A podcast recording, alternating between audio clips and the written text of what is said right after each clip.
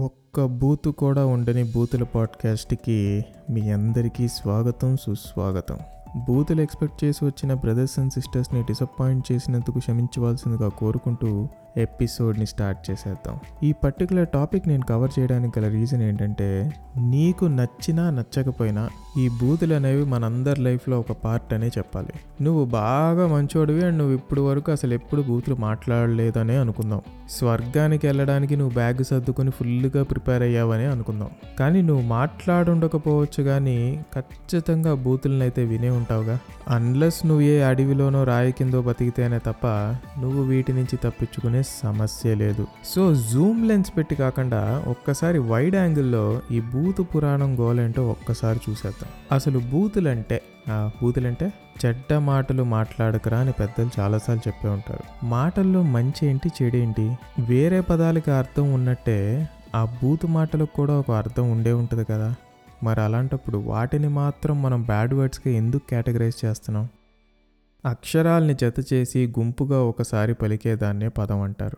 కానీ నువ్వు వాడే ఆ పదాలు వెనక నీ బుర్రలో ఉండే ఆ ఇంటెన్షన్ అండ్ ఇంటెన్సిటీ డిసైడ్ చేస్తుంది నువ్వు ఎలాంటి పదాలు వాడుతున్నావు అనేది. ఫర్ ఎగ్జాంపుల్ నువ్వు నలుగురు ఫ్రెండ్స్తో ఉన్నప్పుడు నువ్వు సరదాగా జోకులు వేయడానికి వాడే బూతులు మనం అస్సలు పట్టించుకోము. కానీ అదే బూతులని మీరు ఎవరైనా ఇద్దరు వ్యక్తులు తిట్టుకుంటుంటే లేదా గొడవ పడుతుంటే వాడటం చూసారా?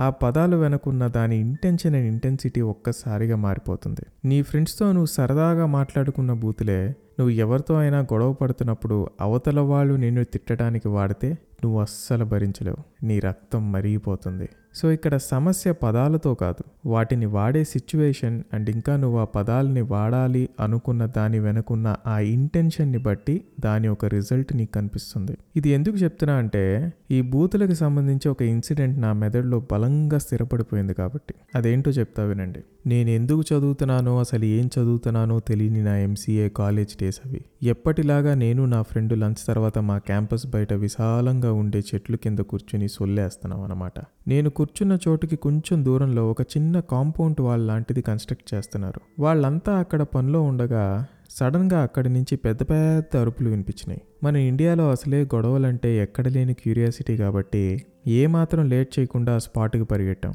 అక్కడ ప్రాబ్లం ఏంటో తెలియదు కానీ ఆ గోడ కట్టిస్తున్న కాంట్రాక్టర్ మాత్రం ఆ మేస్త్రిలో ఉన్న ఒక పర్టికులర్ వ్యక్తిని మాత్రం టార్గెట్ చేసి పెద్ద పెద్దగా అరుస్తున్నాడు. రేయ్ నేను ఉద్యోగం నుంచి పీకి పడేస్తా. ఇప్పుడు దాకా చేసిన పనికి డబ్బులు ఒక రూపాయి కూడా ఇవ్వను. ఎంత బెదిరిస్తున్నా ఎంత అరుస్తున్నా తను మాత్రం అన్నీ భరిస్తూ చేతులు కట్టుకుని అక్కడే నుంచున్నాడు. ఇంతలో పక్క నుండి ఒక పెద్ద ఆయన వచ్చి రేపు నుంచి కరెక్ట్గా వచ్చేస్తాడులే సార్. టైంకి వచ్చేస్తాడు సార్. ఈసారికి వదిలేయండి సార్ అన్నాడు. సో ఫైనల్గా ఫినిషింగ్ టచ్ కింద స్ట్రాంగ్ డోస్ ఇచ్చి వెళ్దాం అనుకున్నాడు ఏమో ఆ కాంట్రాక్టర్. వెళ్ళిపోతూ ఆ మేస్త్రిని చూస్తూ మనోడు అప్పుడు దాకా నడుస్తున్న ఫ్యామిలీ సినిమాని కాస్త సెన్సార్ వాళ్ళు ఏ సర్టిఫికేట్ ఇచ్చే విధంలో ఒక పచ్చి బూత్ వాడాడు. దయచేసి ఇప్పుడు మీరు కమెంట్స్లో క్యూరియాసిటీతో ఆ బూత్ ఏంటన్నా? Please tell me no. నాకు నైట్ నిద్ర పడట్లేదు అదేంటో తెలియాలి అని మాత్రం అడగండి ప్లీజ్. అంతే ఇక చూసుకోండి. అప్పటి వరకు మన్ను తిన్న పాముల నలుగురిలో అవమానిస్తున్న ఆ తిట్లను అన్ని భరిస్తూ నుంచున్న మన మేస్త్రి కాస్త ఒక్కసారిగా పరిగెట్టుకుంటూ వచ్చి వాడి చొక్కా పట్టుకుని నలుగురిలో వాడి చెంప చెల్లుమనిపించాడు.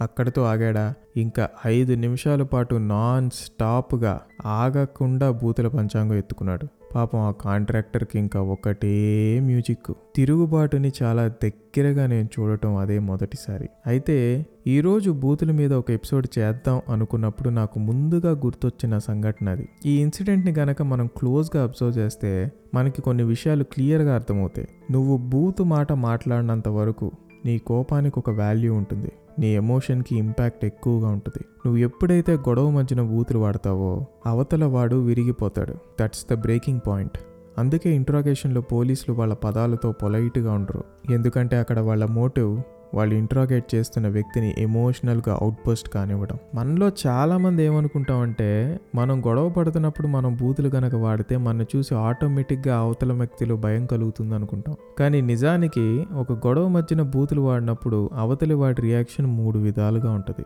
ఒకటి ఇలాంటి వాడితో నాకేంటన్న డిస్కస్ట్ చిరాకు ఫీలింగ్తో వెనక్కి వెళ్ళిపోతాడు లేదా తన అనుభవంలో నీలాంటి వాళ్ళని చాలామందిని చూసి నీలాంటి వాడితో గొడవపడి లాభం లేదని జాలిపడి కాంప్రమైజ్ అయ్యి పక్కకు పోయేవాడు ఇంకోడు. కానీ ఈ రెండు కాకుండా మూడో వాడు ఉంటాడు భయో ఏ నిమిషం అయితే నీ నోటి నుండి బూతు వచ్చిందో అప్పుడు నువ్వు కూడా అవతల వాడి స్థాయికి పడిపోయావనే అర్థం. ఆ కాంట్రాక్టర్ పొద్దునే ఉతుక్కుని ఇస్త్రీ చేసిన తలతల్లాడే తెల్ల చొక్కా చెరగడానికి గల కారణం కూడా తన నోటి నుంచి జారిపడ్డ బూతులే. ఎప్పుడైతే నీ నోటి నుంచి బూతులు వచ్చాయో నీ పొజిషన్ని నీ పదవిని నీకున్న హోదాని అవతల వాడు మర్చిపోయేలా చేస్తుంది.